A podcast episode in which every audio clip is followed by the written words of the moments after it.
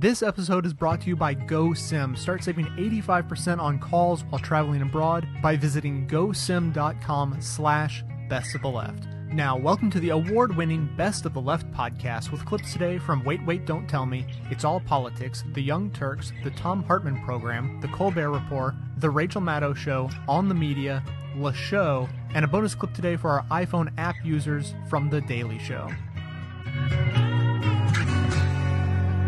Carl, what did you dream of first? Well, I'm in Massachusetts and I'm naked. And I'm driving a pickup truck, and Ted Kennedy steps into the street. And I swerve to get around, and I run over the Attorney General, Martha Coakley. So, who was Carl in that dream? I'm guessing Scott Brown? Yes, Scott Brown, of course. He is the new star of the Republican Party. Massachusetts State Senator Scott Brown won the Senate seat held by Ted Kennedy for 40 years and JFK before him.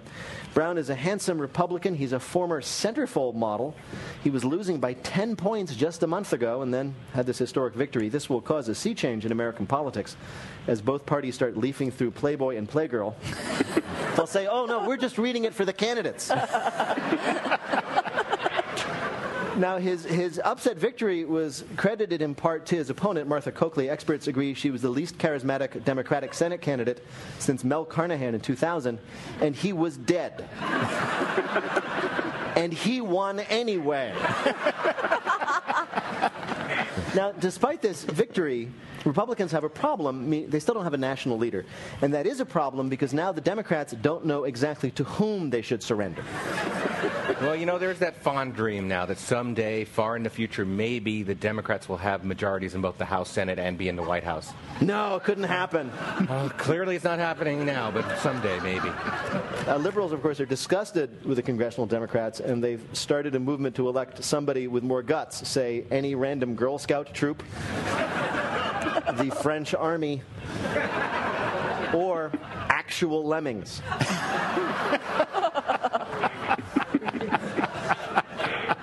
Because when they run, they run. They do. Unlike Martha Coakley, who just sort of sat there. Lemmings waiting for a rock to fall on them.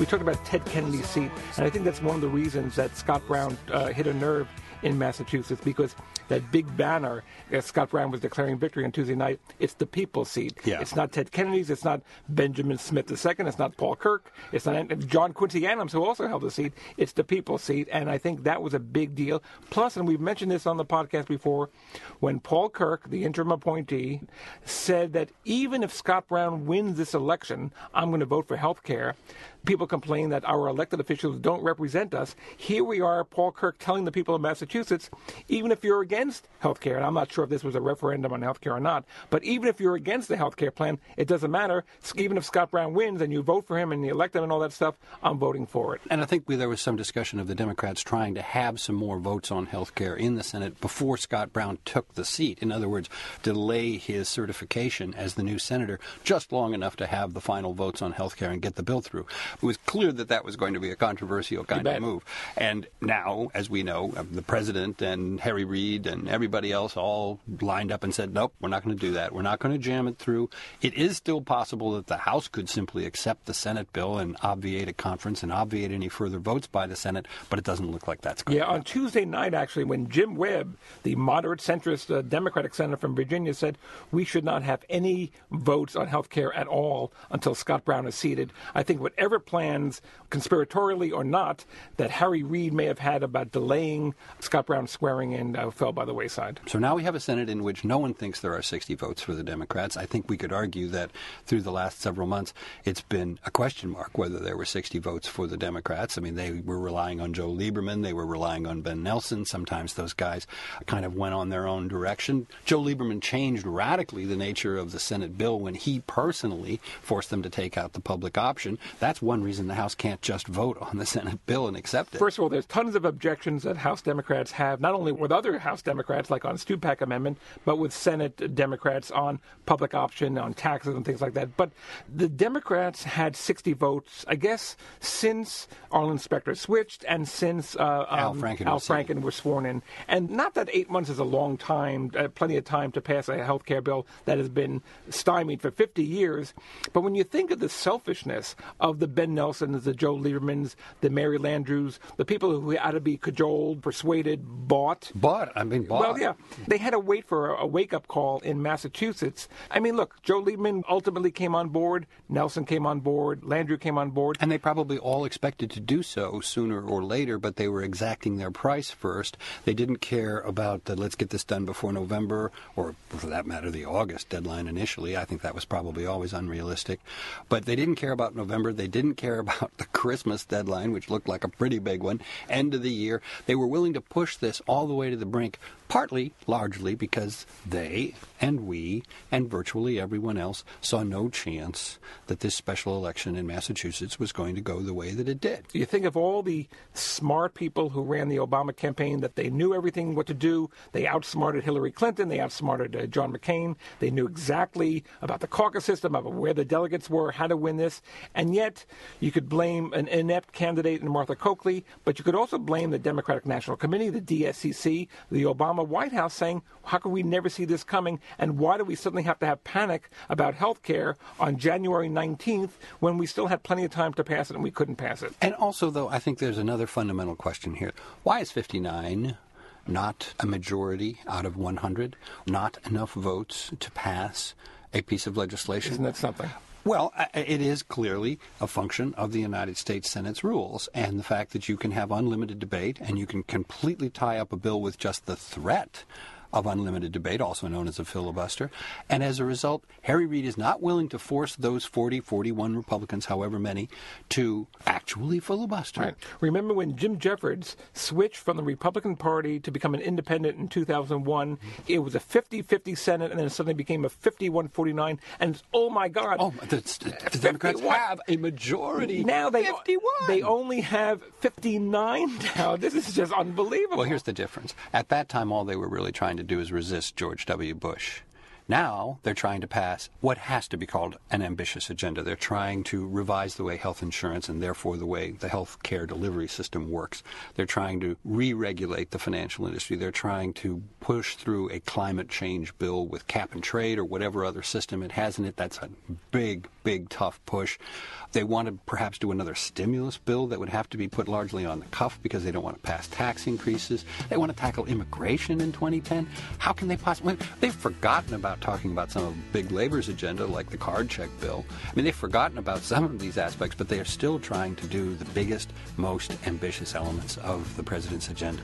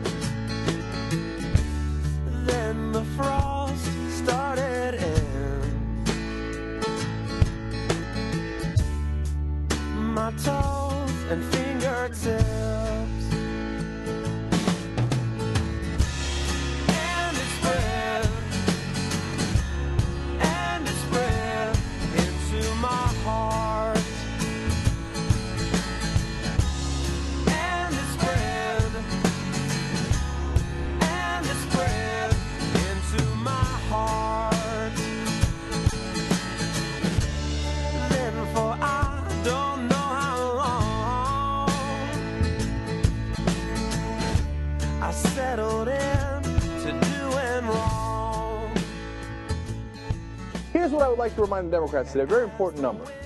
You still have 59 senators.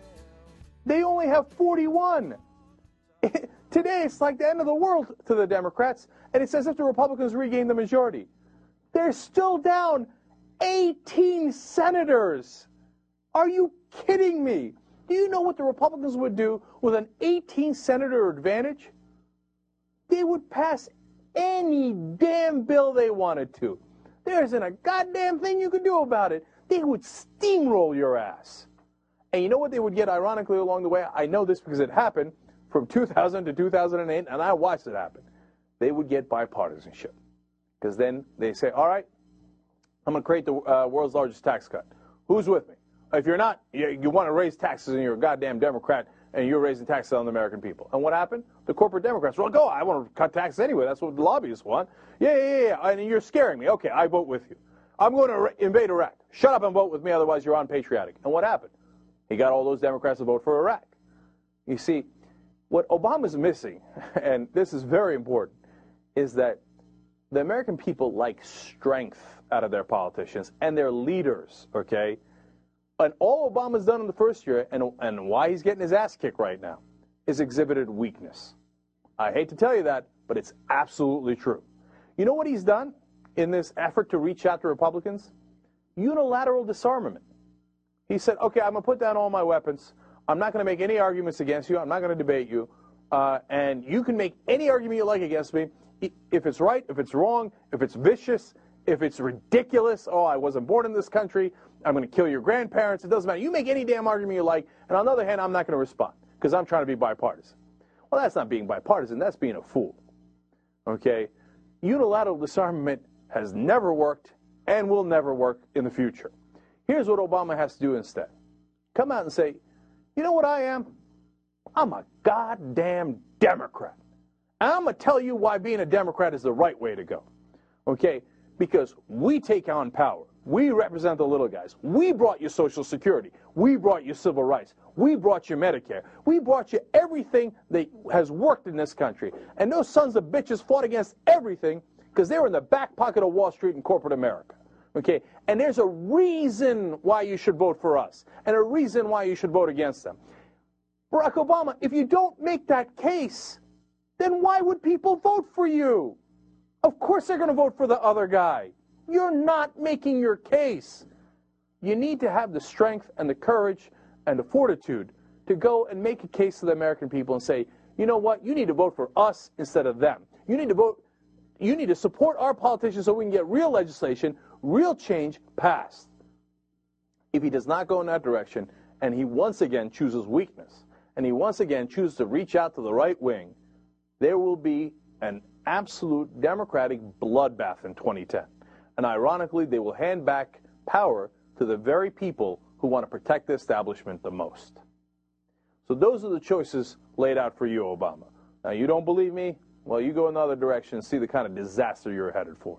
But we're going to find out next week when he does a State of the Union which direction he's going. And I can, I'm telling you right now, I don't know. I'm, you know, if history is a guide of how he's, you know, gone about things in the last year, we're in for a lot of trouble. But remember, he is a savvy politician. And if this wasn't a wake up call to him, Massachusetts, well, then maybe he's not as savvy a politician as we suspect.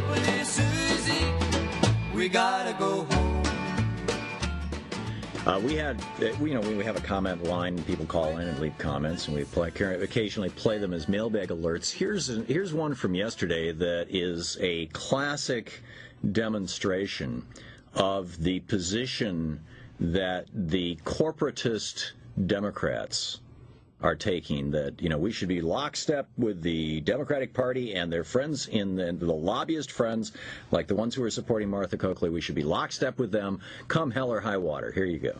Hey Tom, I hope you're happy now. Uh, your constant bashing of Obama from the left has now uh, created a situation where the Democratic agenda is kaput. From the left, am uh, 41 Republican senators agenda, now huh? are credibility destroyed.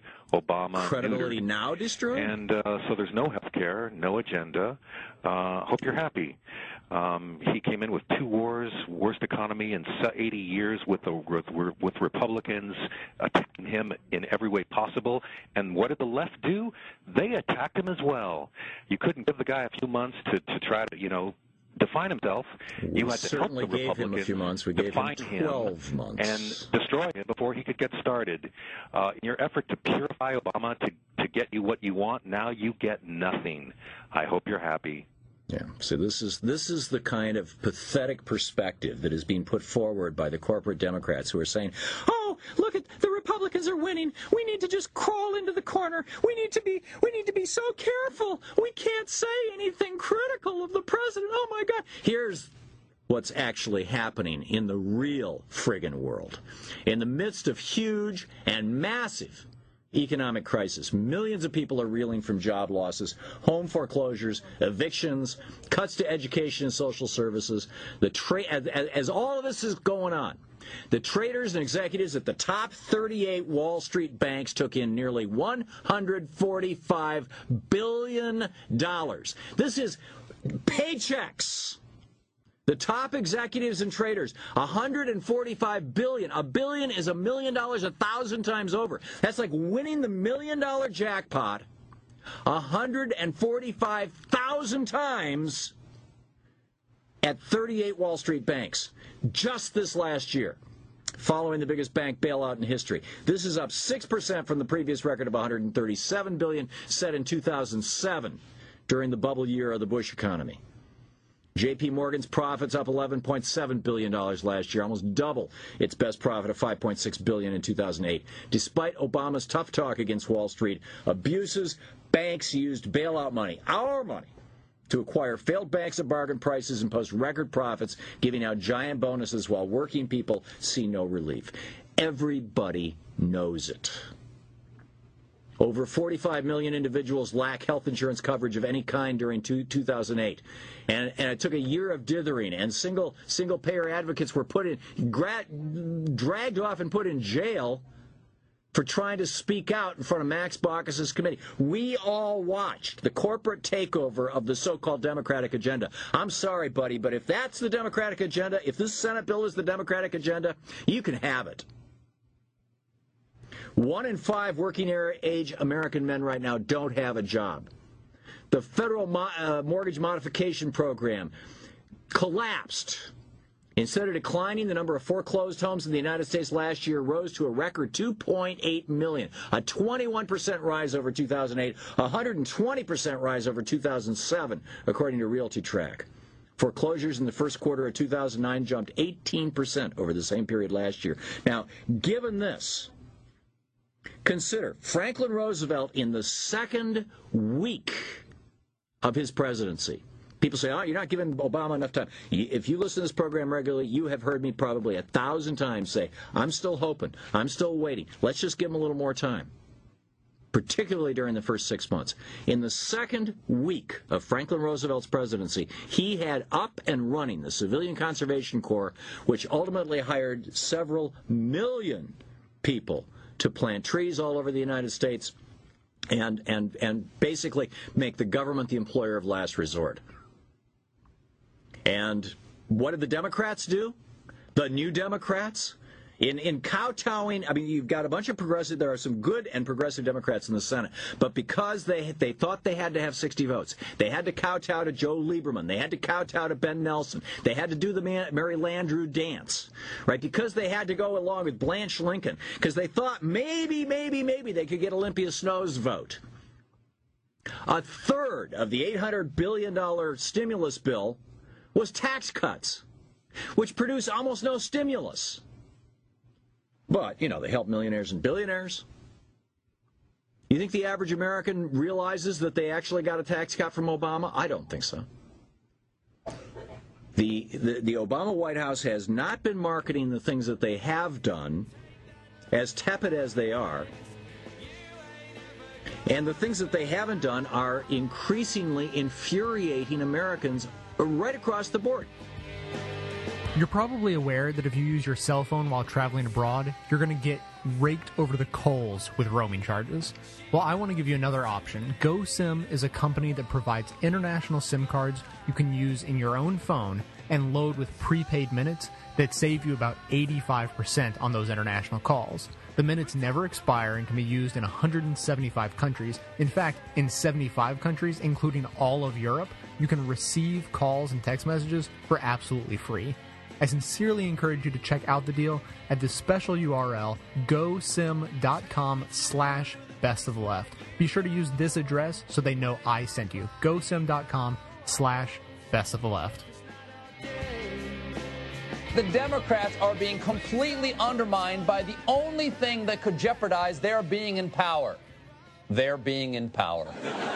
they have risen to great heights only to fall, folks. They're like Icarus flying too close to the sun. Plus, naked guys wearing wings, kind of gay. they lost the Massachusetts Senate seat, which can only mean one thing for the Dems. Is the Democratic majority at risk in the House? I think everything's at risk. In retreat, the president and Democratic leaders are scrambling to salvage something. The Democratic Party is collapsing. Yes, the Democrats are totally collapsing. With only the presidency, a 70 seat majority in the House, and an 18 seat majority in the Senate. Right, pundits? In order to get anything important passed in the Senate, you need 60 votes. It takes about 60 votes to get almost anything done in the Senate. It's such a key Senate seat, uh, moving Democrats into what's essentially, uh, you know, a, a bit of a minority.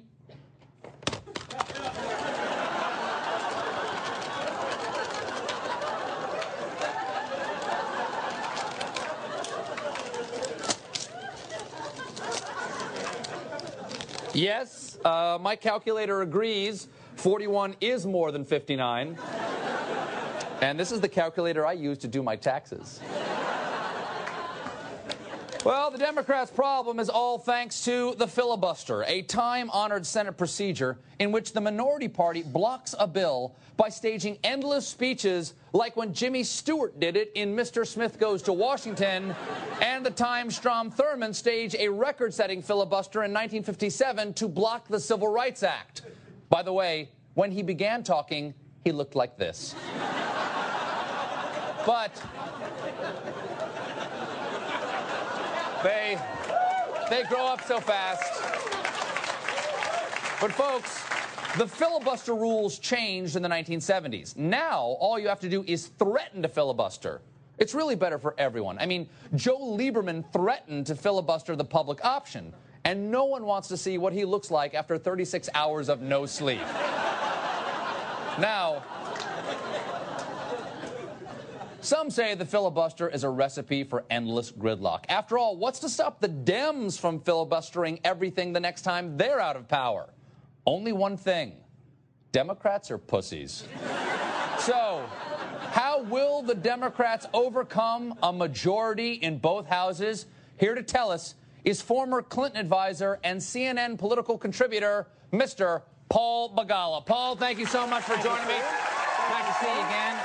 Thank you. Now, Paul, how bad of a week was this for the Democrats? Well, I mean, it's terrible if you lose in Massachusetts and you're a Democrat. Yeah, Massachusetts has spoken for the entire country. the entire country wants Scott Brown to drive his truck to Washington and run over the health care bill. The math, though, has not changed very much. Your calculator notwithstanding. No, did you want, you want to try? They have, no, no. Uh, they've gone from the largest congressional majority in 32 years to the second largest congressional majority in 32 years. There's But still, capable of running still the government. Second, second place is, is losing. They're losing. Well, they only need to do three things, and they have to do all three: attack, attack, attack. They need to get their ass on the offense and keep it there. They're not the ones who ruin the country. They're trying to that fix I it. can that I can You know? respect, okay? Because I believe that Washington is like a prison. Obama should have come in on day one, picked the biggest guy in the yard, and then just jacked him in the next week. Absolutely. Looked around the room and said, "Anybody want a piece of that?" Then, then, right. then you make with the nicey nicey, right? but he didn't do it, and now his enemies have defined him. It's over. he said he would rather be a good Mm-hmm. one-term president than a mediocre two-term president. What about a great one-year president? Yeah. no, the truth is he has a four-year no-cut contract. And I think he's got world enough in time. He can come back from this, but he is going to have to fight. Let's see tomorrow night the State of the Union address. Maybe he'll do that. He'll, What's he he'll- gonna have to say He's to- to get climb this down thing and back? pop John Boehner right uh, in the face, the House Republican leader. John Boehner? Uh, His fist is going to come back kind of orangey. now, what, what, what? What's he going to do? Is he going to have to? Is he going to cut the health care bill down to what Republicans will agree on? Because don't- I, I, have a copy. I have a copy right here. Exactly. Yeah, that, that's exactly right. I don't think there's any hope for bipartisanship. And, and a lot of people in the punditocracy are saying, well, they should get at least one Republican that will make it bipartisan. You know, I mean, I say gracias to the guy at Taco Bell. That does not make me bilingual. Okay, I think that they, they, it doesn't. One, one, one Republican it bipartisan. Um, This analogy is getting complex. But go a- it's a- ahead. Not sure if I can keep up with this. No, I think they can still pass their health care bill. It's already passed the Senate and it's passed the House. If the House can accept the Senate version, we have health care reform. Uh, but more fundamentally, I think what the president needs to do is define how we got here. You know, in his first State of the Union address, Ronald Reagan said this. He said, We cannot understand our State of the Union today or where we want to go tomorrow until we first look at how we got here. And then he spent the next five or ten minutes just dumping on the Democrats and blaming them for all his economic problems. Why can't two play at that game? Why can't President Obama say, you know, too- they too destroyed the too- country and I'm trying to fix it? He's already done that. He's been saying that for the past year, and now he's being it called on blaming it. Are you kidding? He, he should. I just said that he did. He should not only point fingers, he should point all 10. Uh, and and uh, Rahm Emanuel has a half a finger back on his desk. He could point 10 and a half. Exactly. I actually have that at- down do here, too. Oh, God. Uh, yes, it is true that the Republican economic philosophy ruined this country. And this poor president inherited and trying to fix it. What's wrong with making that case? Because the truth is, it's not just retrospective. If the Republicans were to come back in power, what would they do? Deregulate Wall Street, cut taxes for the rich, set up a casino economy playing Russian roulette with our money. Let the, same- free market fix everything, defeat the communists again. Paul, last question. Would there be any of this trouble if Crossfire was still on the air? I'm still happily employed by CNN. I'm All happy right. to be there. Thank you so much. Paul Begala, CNN, happily employed.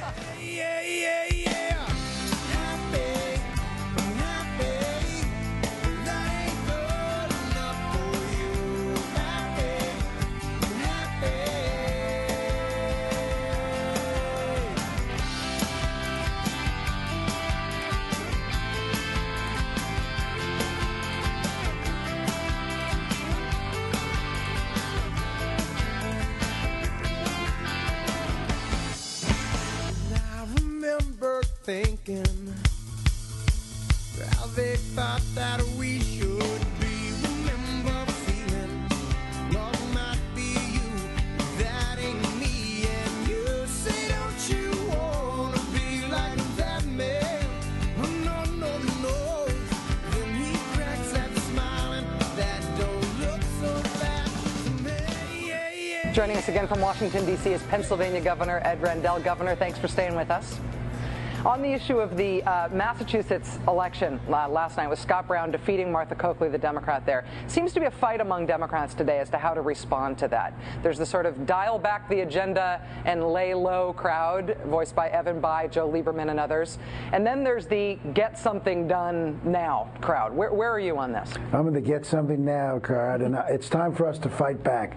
We have been in everything. I heard your piece about the uh, TSA guy who didn't get confirmed. It's time to us to, for us to fight back. Look, if we're going to go down in 2010, let's go down doing something and fighting for things that we believe in as Democrats. Healthcare is number one. I'd do one of two things right now: either what Howard Fineman says, piece it out, give them no pre, no one can be denied for pre-existing condition. No one can be dropped when they get sick and take away the antitrust exemption. Dare Republicans and conservative Democrats to vote against that bill. I do that. And if we pass that, then the health insurance companies will be coming back to the Republicans and, and, and the conservative Democrats and saying, you've got to pass the rest of this stuff because we need to have everybody insured to make it work financially. It would be a beautiful stratagem. But second, if we don't want to do that, then let's pass, let's get the conference committees together, get the best health care bill we can, and go back to the Republicans and say to them, okay, folks, it only takes 51 to pass. It may take 60 votes to stop a filibuster. Game on. Go filibuster before the American people. Stand there for four days, five days, six days, eight days, ten days. Read the telephone book and let's see what the American people think about it after you're done. Give them your ideas. Let's force them to, to, to, to do it. I mean, you don't need 60 votes to pass legislation. You need 51. You only need 60 votes to stop a filibuster. If we make them filibuster, put the onus on them to explain to the American people why they're doing it. Let's, and again, if we're going to go down, and I don't believe we necessarily are going to go down, but let's go down fighting for the things we believe in. And we've always believed in, in, in health care for all. Hey, when Medicare was proposed, it was unpopular among the people. They didn't understand it, and it was unpopular. Social Security, the same thing. Let's go down fighting for what we believe in. And if we lose, we'll have lost for something worthwhile. And my guess is we won't lose because we'll get things done and we'll win. Bingo. the last point. That's how you win is by actually uh, Doing fighting. That's what I something. think, yeah. That's what we're elected to do, to do something.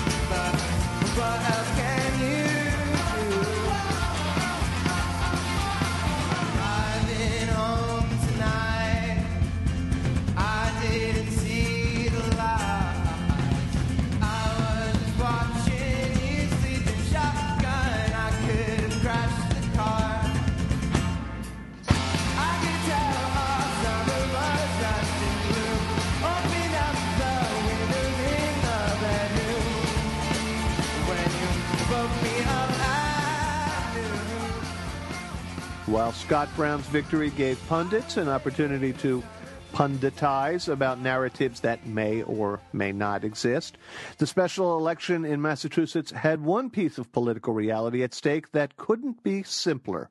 The 60th vote for the Democrats in the Senate. You will recall, of course, that the Senate needed 60 votes to pass their bill. leaving Democrats with less than the necessary 60 votes to push through health care In reform. the U.S. Senate, as you know, you need basically 60 votes to get anything done. 59 votes is close, right? But close only counts in horseshoes. But with all the attention on what that 60th vote means for the Democrats, there's been very little coverage of why that magic number is 60.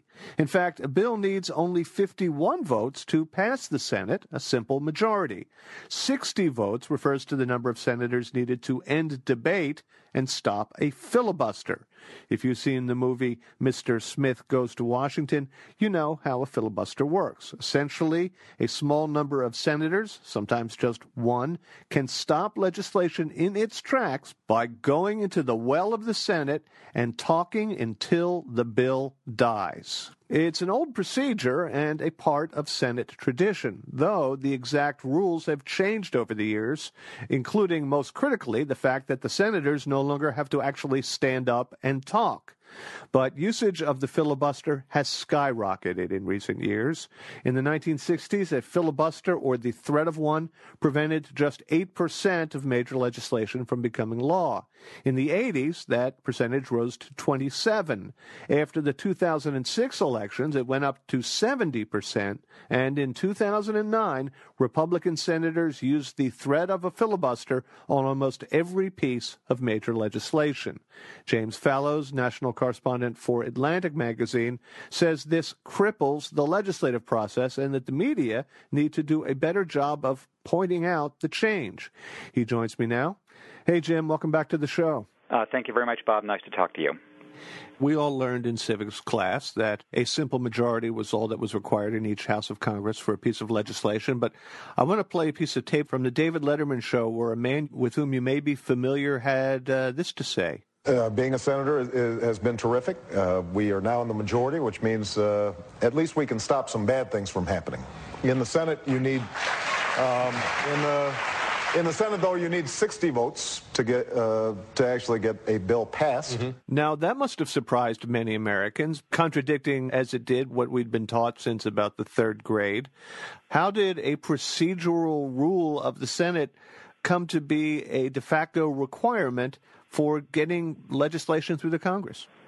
There were two really significant dates in the modern history of the filibuster. One was in 1975, when the preceding practice for many, many decades, which is that it took 67 votes to break a filibuster, but it had to be a real one with people giving real speeches, that was replaced by a kind of gentleman's agreement where it only took 60 votes to break a filibuster, but the opponents didn't have to actually do anything. They could just file a little notice saying, We oppose this coming to the floor. So no need for a uh, Jimmy Stewart, Mr. Smith goes to Washington, stemwinder on the floor of the Senate. Uh, yes, and like Strom Thurmond, when filibustering against the civil rights legislation in the 50s and the 60s, he would get out there and have this big histrionic effort, and that is the filibuster as we knew it until 1975.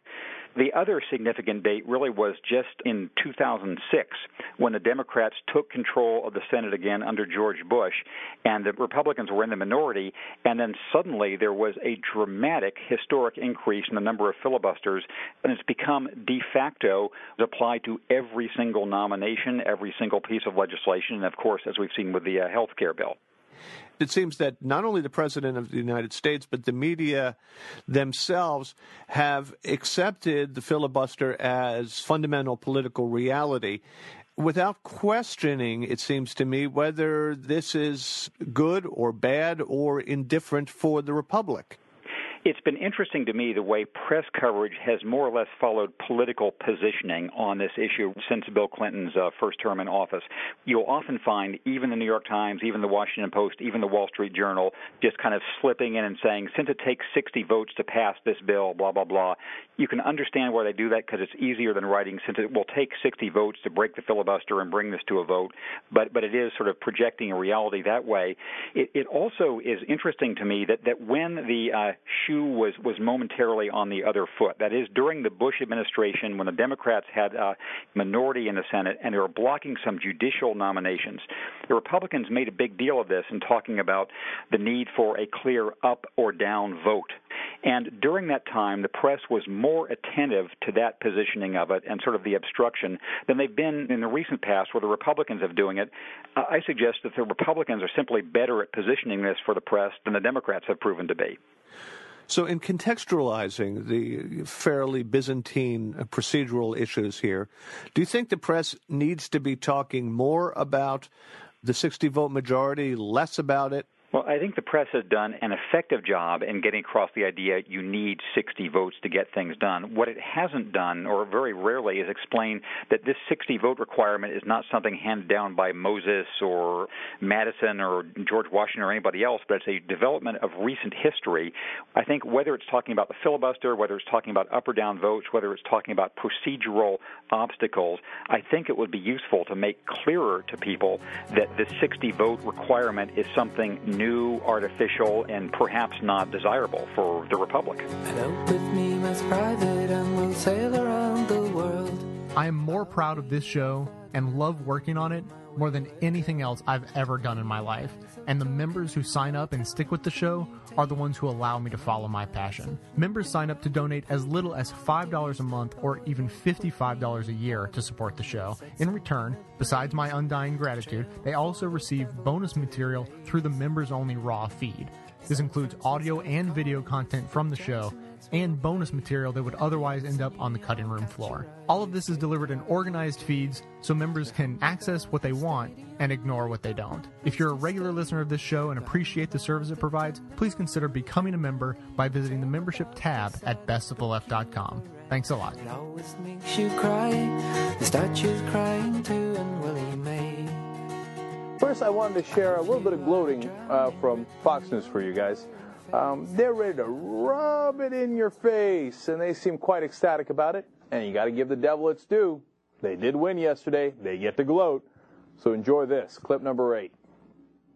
Look, I, I, if I had to come up with one word, this this is a revolution. First Virginia, then New Jersey, Massachusetts. Stuart, unbelievable. Even I know that Massachusetts is a deep dyed blue Democrat. What do you mean? Even you know? I mean, the voice like mean? this, okay? But it's it's astonishing. It is a revolution. It'll have a profound impact, impact on politics and policy.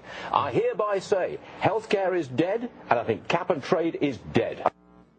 Well, unfortunately, I pretty much agree. Now, healthcare right now, this current version of the bill is indisputably dead. They say they will not pass it before Brown takes his seat. They don't have 60 senators for this uh, terrible compromise they came up with in the first place. So this version is dead.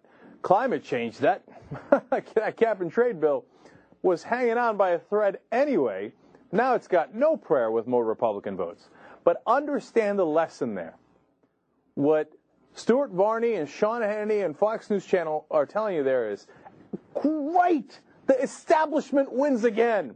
There will be no change in climate change. There will be no change in healthcare reform. We stopped all the change. So ironically, as you voted for change in Massachusetts, what you nearly guaranteed is that there will be no change.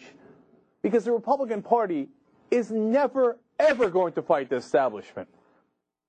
They are part and parcel of cor- corporate America, Wall Street, the bankers, etc. That's how they get paid. And they're not going to go fight them. They never have. They're not doing it now, and they never will. Okay? How do I know they're not doing it now? Right now, they're doing re- legislation on financial reform. And Chris Dodd introduced what was in the beginning a fairly tough, I mean, I would have gone much tougher, but you know, as far as American politics is concerned, a fairly tough version of financial reform in the Senate. It was even tougher than the House version. And guess what happened? Every Republican fought tooth and nail against it. And right now they're breaking, ripping it apart, brick by brick, mortar by mortar. So they're going and, and saying, hey, you know what? Uh, the Consumer Protection Agency, we can't have it. We don't want consumers protected. We want the banks protected. Take it down. And right now, Chris Dodd, we find out actually yesterday, is considered getting rid of the Consumer Financial Protection Agency altogether. So you will not be protected. Why? The Republicans don't want it. Okay? Uh, every regulation uh, imposed on the bankers or that they want to impose on the bankers, whether it's on out of control derivatives, out of control leverage, you name it, the Republicans universally oppose the regulation. They want to let the bankers do whatever the hell they want. You think you voted for a change in Massachusetts? No, you voted for the establishment. They suckered you into it. And you see how ecstatic they are? They're like, yes, there'll be no change. We got the people to vote for us by tricking them. And they did. Now the question is, how do you respond? Because if you give in to the Sean Hannitys and the Stuart Varneys of the world, and Obama goes, okay, you're right, no health care reform, no climate change. I don't know that even he would that whine that much. when he comes out like that, well, you're going to play right in their hands. If they, if you believe Fox News, if Obama's stupid enough to believe Fox News Channel is right, that what he should do is go further to the right, further to selling out to corporate America, which American people are sick of. Well, okay, go in that direction, and you'll get none of those changes. And then at the end, in 2010 when the Democrats, you know, run for their elections in the House and the Senate, and then eventually in 2012 when Obama runs for his election, he'll be able to say, "I brought you no change." Wait a minute, what happened? Because that's what the Republicans want you to do, right? I mean, you just saw it. They don't want you to do it, take any action on any of these bills. They don't want any reform. So, if you listen to them and you go further right, what possible hope do you have? What argument do you have for the American people? But I tried to be bipartisan. How many Republican votes did you get for your effort? Oh, none.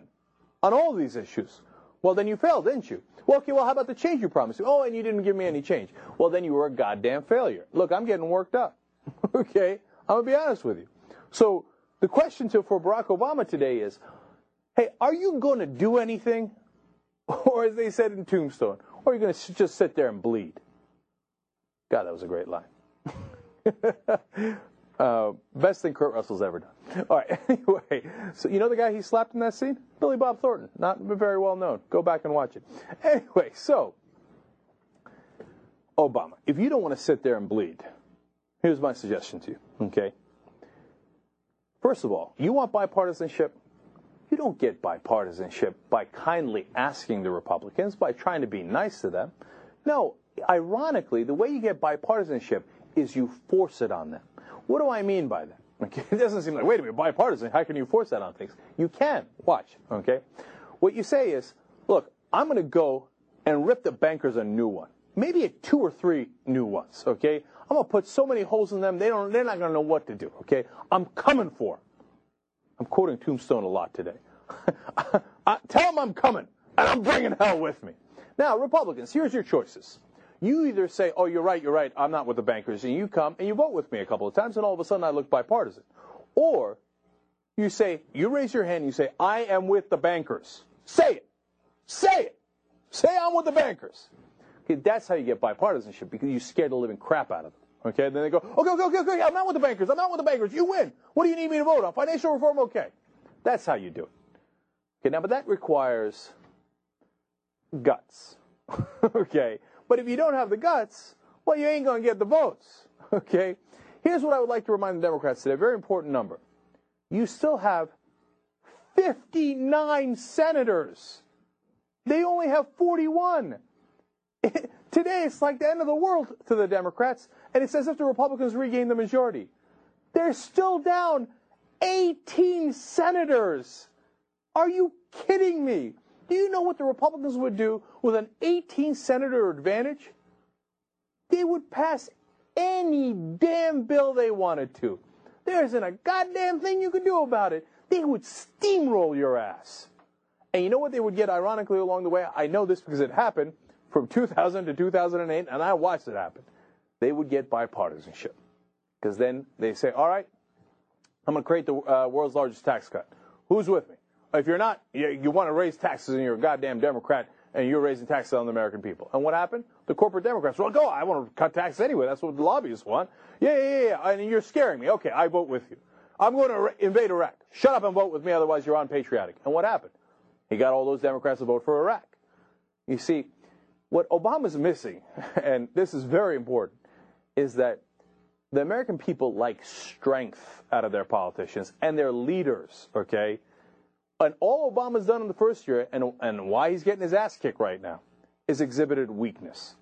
I hate to tell you that, but it's absolutely true. You know what he's done in this effort to reach out to Republicans? Unilateral disarmament. He said, okay, I'm going to put down all my weapons. I'm not going to make any arguments against you. I'm not going to debate you. Uh, and you can make any argument you like against me. If it's right, if it's wrong, if it's vicious, if it's ridiculous, oh, I wasn't born in this country, I'm going to kill your grandparents. It doesn't matter. You make any damn argument you like, and on the other hand, I'm not going to respond because I'm trying to be bipartisan. Well, that's not being bipartisan. That's being a fool. Okay? Unilateral disarmament has never worked and will never work in the future. Here's what Obama has to do instead come out and say, you know what I am? I'm a goddamn Democrat. And I'm going to tell you why being a Democrat is the right way to go. Okay? Because we take on power. We represent the little guys. We brought you Social Security. We brought you civil rights. We brought you Medicare. We brought you everything that has worked in this country. And those sons of bitches fought against everything because they were in the back pocket of Wall Street and corporate America. Okay? And there's a reason why you should vote for us, and a reason why you should vote against them. Barack Obama, if you don't make that case, then why would people vote for you? Of course they're going to vote for the other guy. You're not making your case. You need to have the strength and the courage and the fortitude to go and make a case to the American people and say, you know what? You need to vote for us instead of them. You need to vote, you need to support our politicians so we can get real legislation, real change passed. If he does not go in that direction, and he once again chooses weakness, and he once again chooses to reach out to the right wing, there will be an absolute Democratic bloodbath in 2010. And ironically, they will hand back power to the very people who want to protect the establishment the most.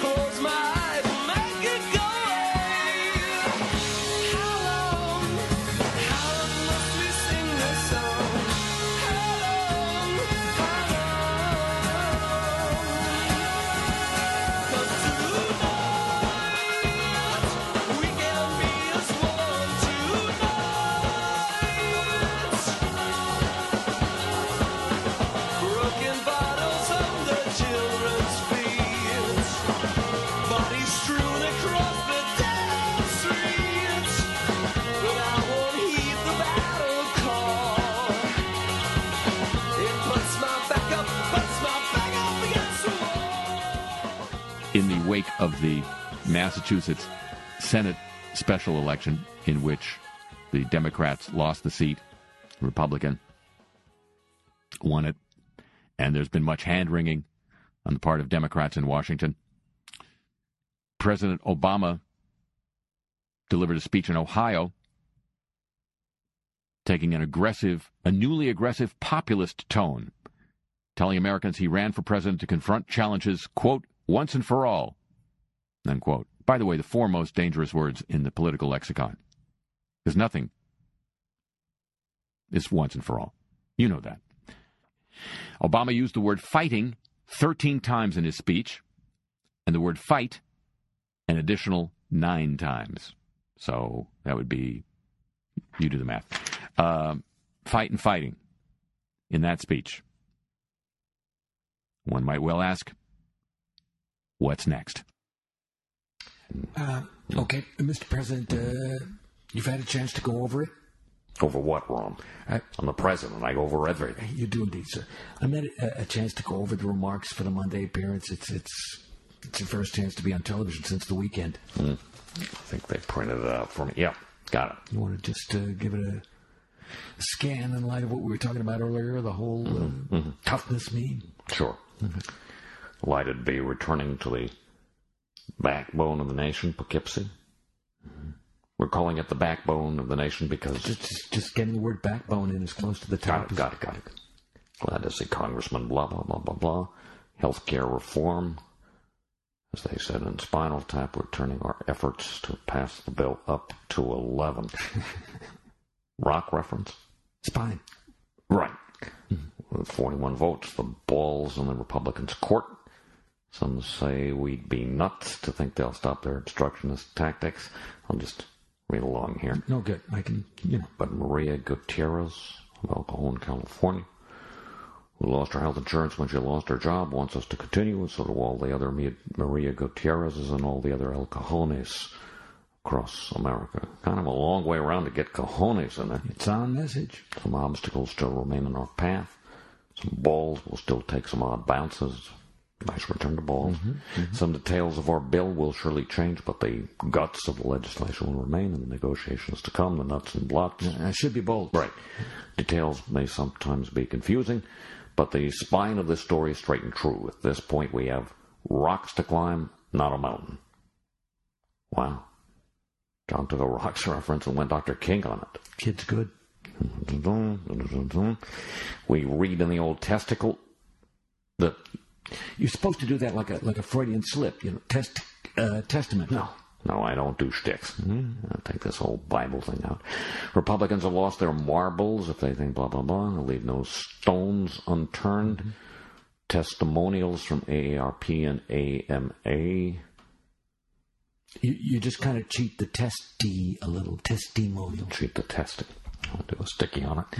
Just as the spine of a book doesn't tell you what's inside, that's reaching. Man's reach should exceed What the media are saying after Massachusetts doesn't tell you what's going to happen with healthcare. That's a good pivot. Yeah, the reach pays off. We will back the whole bill. We will back bare bones version. But we will not back down. Wow. I could have written that. I'm saying. You tell him just get balls and backbone in there as much as possible. He turns it into goddamn rhetoric. Mm-hmm. Too much. Not enough. Okay. More on prompter in the morning. Mm. Have a good night. I'll try. They say you gotta lose a couple fights to win. It's hard to tell from where I'm sitting. They say that this is where the fun begins.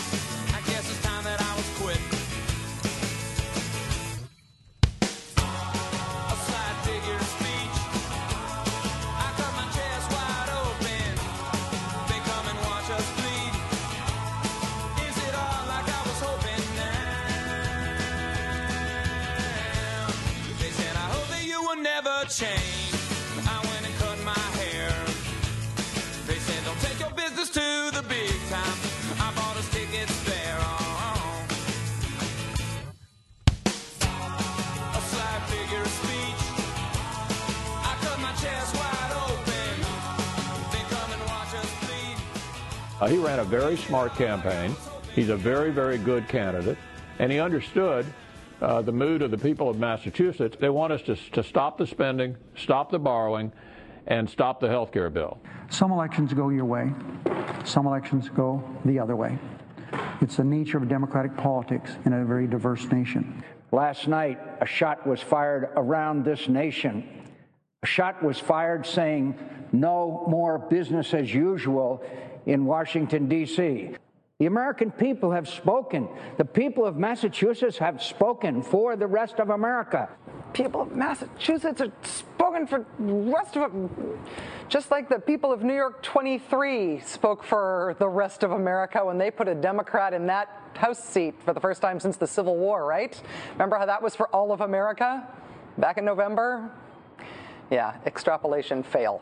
Uh, Democratic Congressman Barney Frank made headlines last night with a statement that essentially declared health reform dead in the wake of Scott Brown's election win in Massachusetts. Today, Congressman Frank reversed himself, saying, I have realized that my statement last night was more pessimistic than is called for. I was reacting, perhaps overreacting, to proposals I had heard from a variety of sources that we do things to facilitate the passage of a health care bill that would have sought in the short term to neutralize yesterday's election. I continue to believe that it will be difficult to get the Senate bill passed in the House as is without a commitment to making amendments in that bill that would be necessary to get the votes in the House. But I should not have indicated that I would be opposed to trying that as long as it was done with full regard for procedural fairness. So, with that, I didn't really mean what I said yesterday's statement. You can take Barney Frank out of the column of those who have reacted to last night's special election by advocating that the Democrats legislatively surrender. In order to wring the maximum possible political benefit out of this one special election, Republicans have been describing that election as a revolution. The Scott heard around the world. And that makes total sense as Republicans spin, right? Obviously, they'd want to be able to say this wasn't a defeat of candidate Martha Coakley. This was a defeat of all Democrats. Of course, Republicans would spin it that way.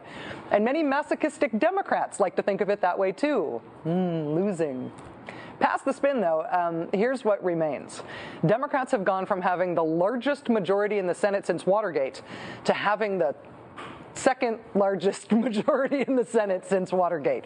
They've gone from 60 seats to 59. In April, after Arlen Specter switched parties, the Democrats had 59 seats in the Senate. Today, factoring in the new senator elect, they also have 59 seats in the Senate. So obviously, this is the end of the world even without 60 senators now. Democrats still have giant majorities in both the House and the Senate. And the question is what they're going to do with those majorities now that they don't have their magical, mythical unicorn to play with anymore. We had a really good time making that today.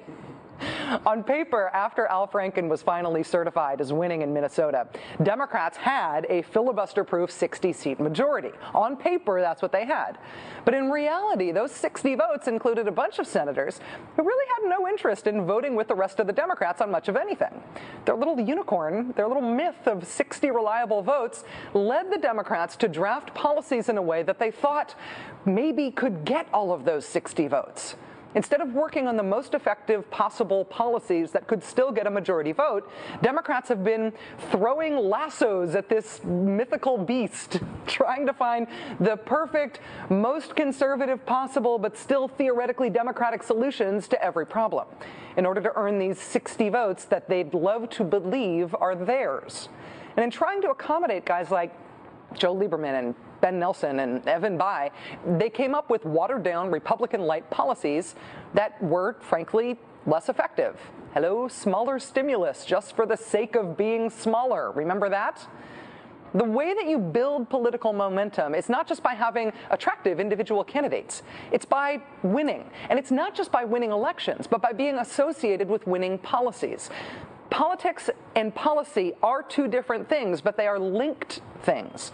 By winning elections, you get the ability to affect policy. By affecting good policy, you win more elections. And hitting the 60 vote threshold made Democrats worse at policy.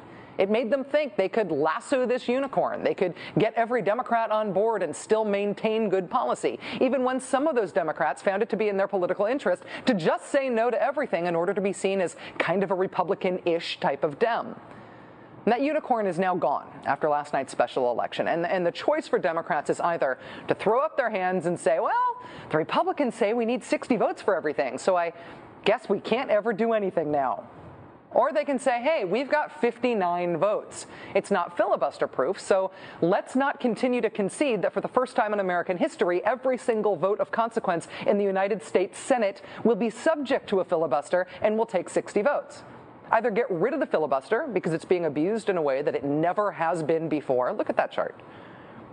Or at least change the rules of the filibuster or pass everything through reconciliation where you need 51 votes and not 60. There are limitations to that, but it's not like big policies don't pass this way. That's what President Bush did with his tax cuts in 2001, passed through reconciliation with 58 votes. Bush's tax cuts in 2003 passed through reconciliation with 51 votes. The Deficit Reduction Act of 2005, which reduced spending on Medicaid, passed through reconciliation with 51 votes. You don't have to get 60 votes every time.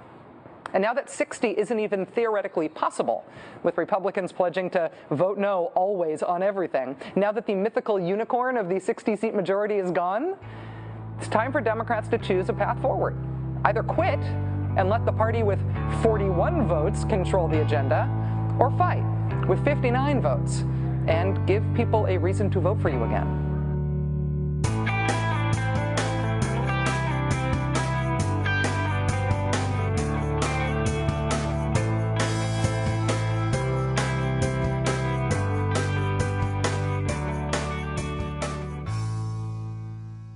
Thanks for listening, everybody. A couple of really fun announcements today.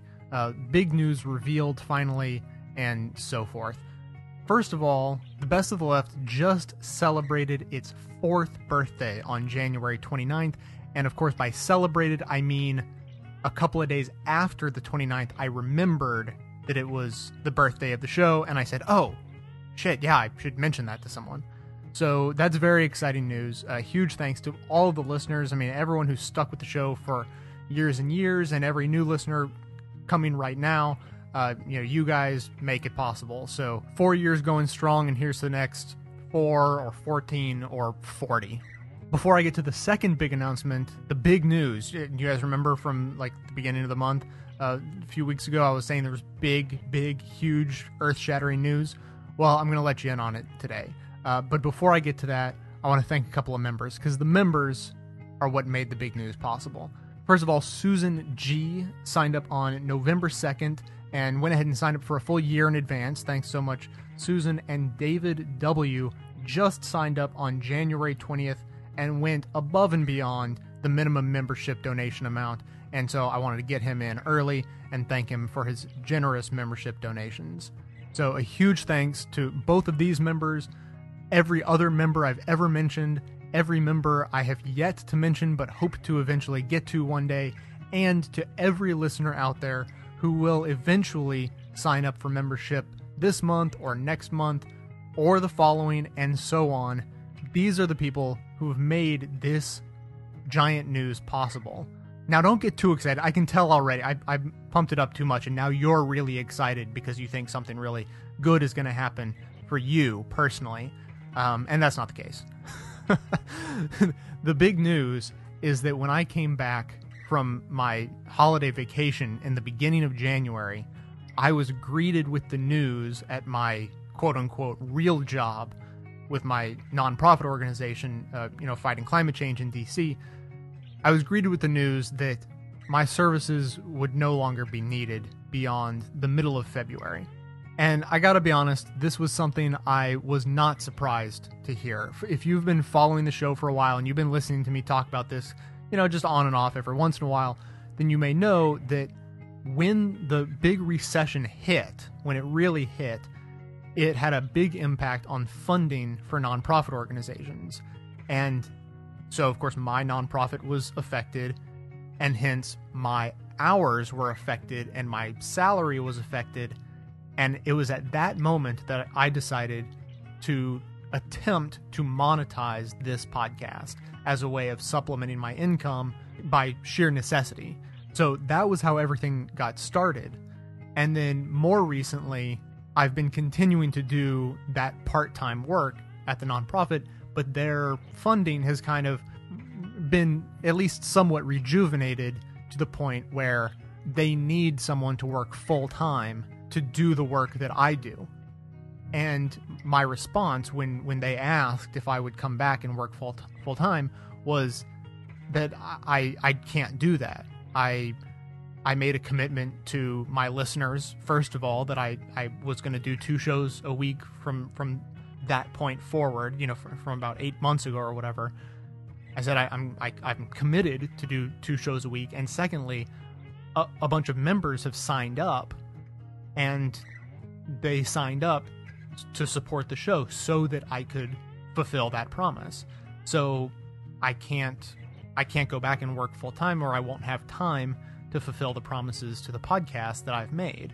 So ever since that moment that they offered me the, the position to come back full time, I knew that they weren't particularly happy with me working part time, and that there may come a moment when they asked me to step aside so that they could hire someone full time. And that's exactly what happened in the beginning of January.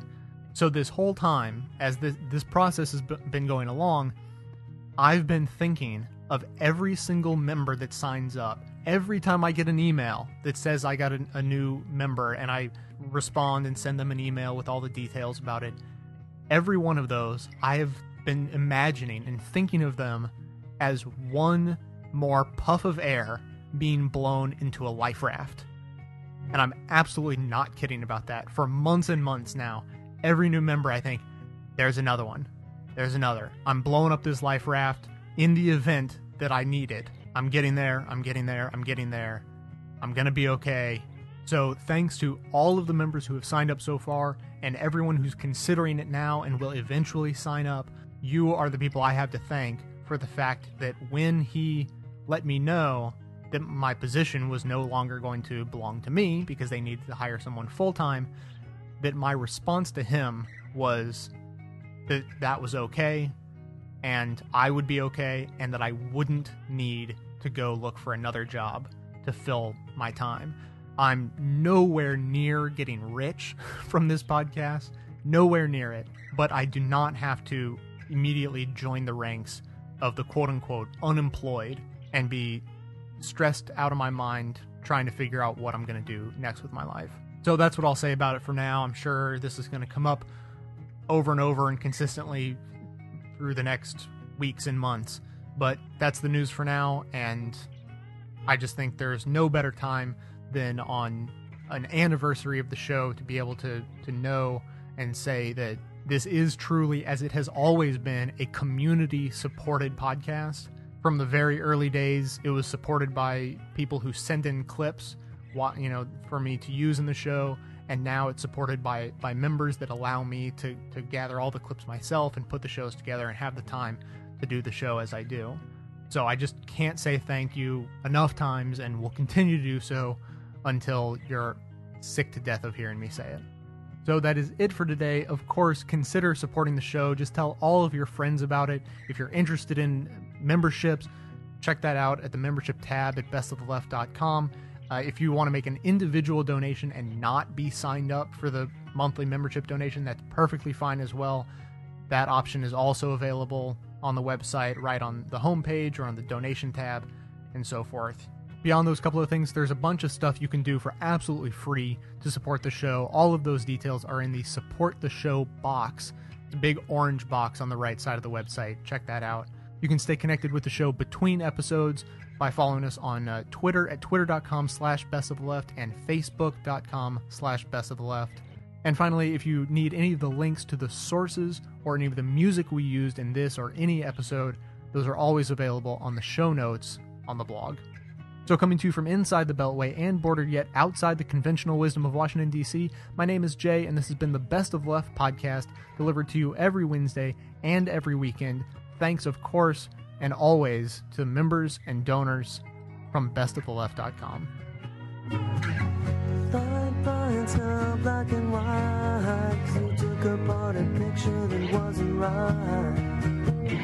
Pitch burning on a shining sheet, the only maker that you